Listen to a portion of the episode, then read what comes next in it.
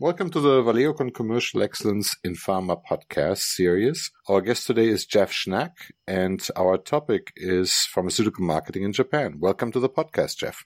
Thank you. If you don't mind, please introduce yourself to our listeners.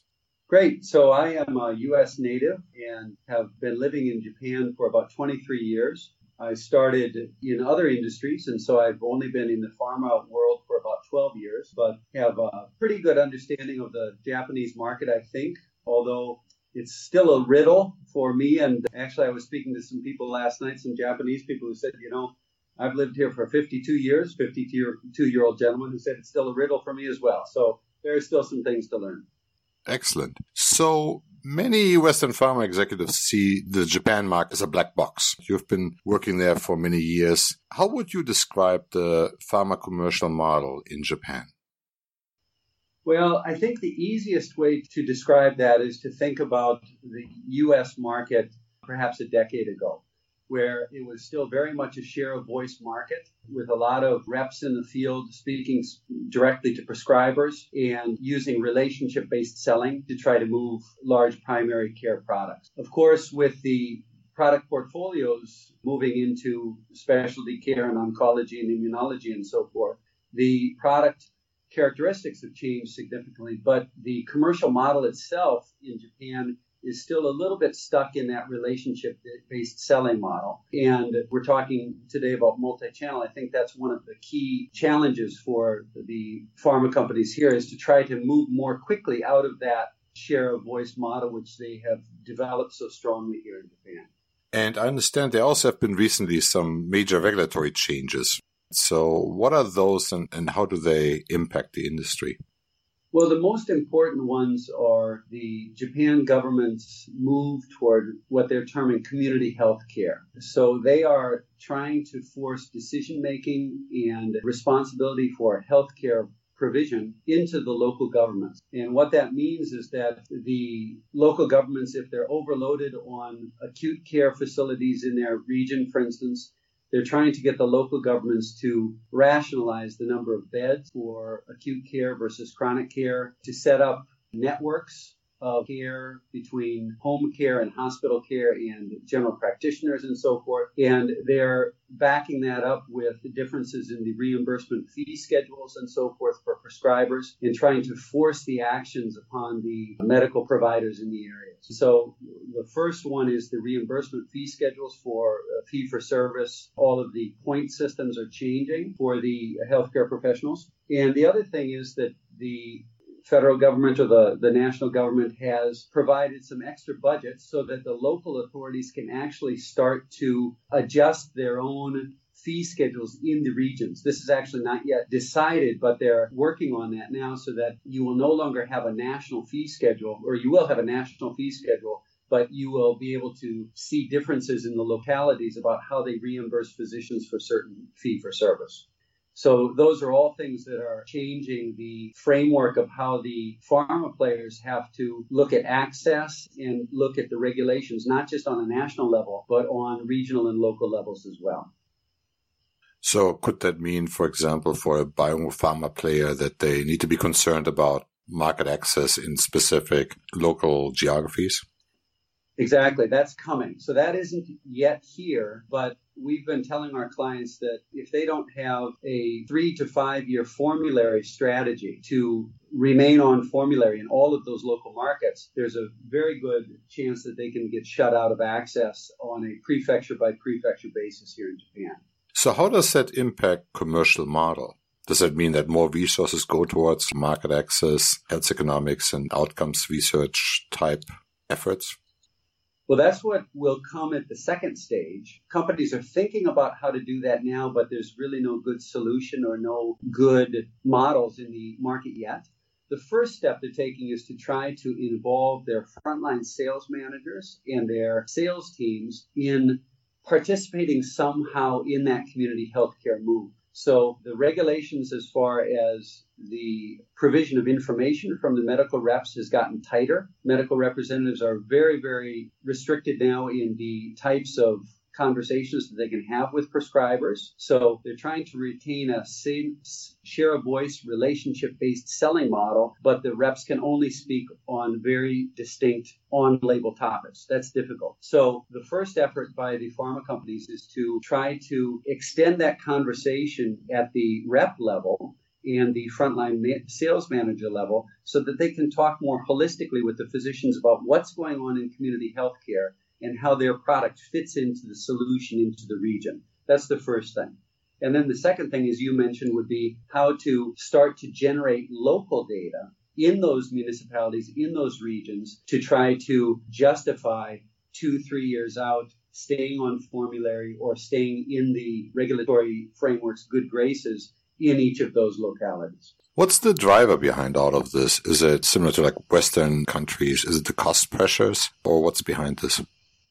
Yeah, basically it's the cost pressures. Everybody's aware that Japan is the first country that's really going into the super aging demographic category. And so the government has noted that in 2025, that super aging onset, the baby boomer generation will all be 70 years old, and that's going to be driving cost of care, especially in the aging population, significantly. So there's two things that the government officials that I speak with talk about.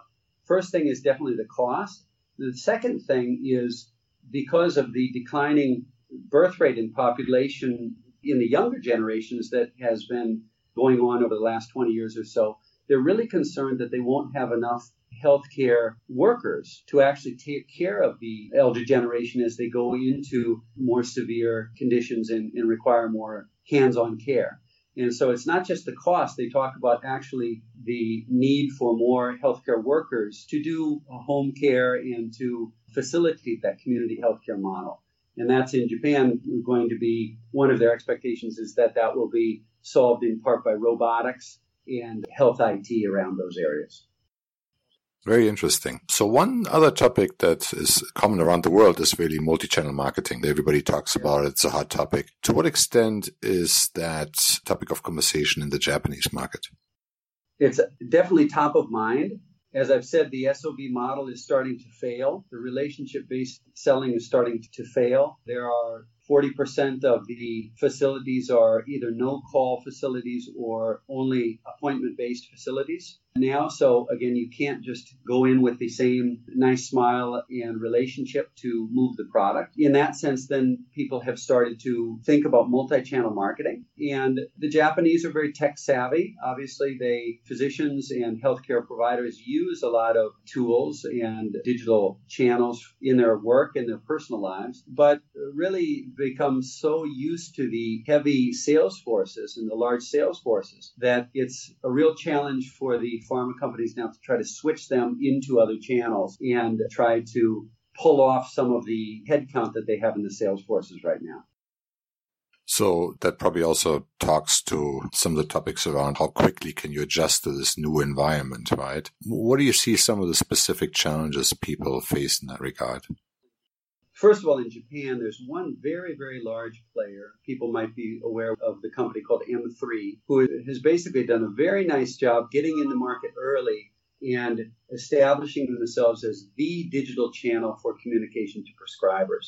So when you see statistics about what percentage of physicians in Japan, for instance, do use digital channels for access to online webinars or for on-demand details and so forth, it's a pretty high number. The problem that the pharma companies have is that there's basically one default channel, which is M3, and every pharma company is on that channel and trying to differentiate in some way on that third-party channel. And so it's very difficult for them to get real traction. It's almost like you have a share of voice battle going on within M3 on one side, and then you have another battle in the field with the reps on the other side. And there's not a plethora of other options for the pharma companies to use. Do you see that changing anytime soon? Do you see that there's other companies getting into the position between, the pharma company and physicians? Yes, and you've started to see that just in the last 2 years, where you have some significant investment moving into the venture space as well. 5 years ago, it was very, very sparse. There were some startups, but they weren't believable enough. They weren't strong enough with their market solutions. And so now you're starting to see those companies pop up, especially around remote detailing, where there are companies that are offering, for instance, details during the evening so that you can get the physicians at home, appointment-based, remote detailing, things like that. And a lot of build-up also in the medical affairs function so that for off-label discussions or for other questions that the prescribers have, they can really get to a specialist quickly through some sort of an online platform. But I would say in Japan, the ecosystem for digital companies is still not very strong. And also, I would say that the pharma companies have not done a very good job of assisting and supporting that ecosystem to build up enough ventures so that they have good options for their multi-channel marketing. So with regards to the challenges that companies that operate in Japan face, do you see differences between pharma companies that are headquartered in Japan and Japanese affiliates of Western companies in terms of how they approach these topics? Well, I think the main difference there, obviously the market situation is the same. The foreign pharma companies have great experience in Europe and the United States with multi-channel already. So they're able to leverage that experience, not specifically the vendor platforms and so forth, but they're able to bring that knowledge and the experience to the market. And also, quite frankly, the global teams and the global management has forced or is trying to force the Japanese affiliates of those foreign companies to move faster. So they're saying, we don't understand why you would need 2,000 reps in the field. And there is head office pressure to move those foreign capital companies along faster. On the other side, the Japanese companies, they obviously are looking at the same market situation. They understand that, but perhaps they don't have the strong experience overseas that they can leverage. So they are really struggling to understand the model and to try to make it their own. Very interesting. And what specific challenges do you see for foreign executives that go to Japan to, for example, to oversee the Japanese affiliate? To what extent have you seen people be successful in understanding how the market works and how the organization functions?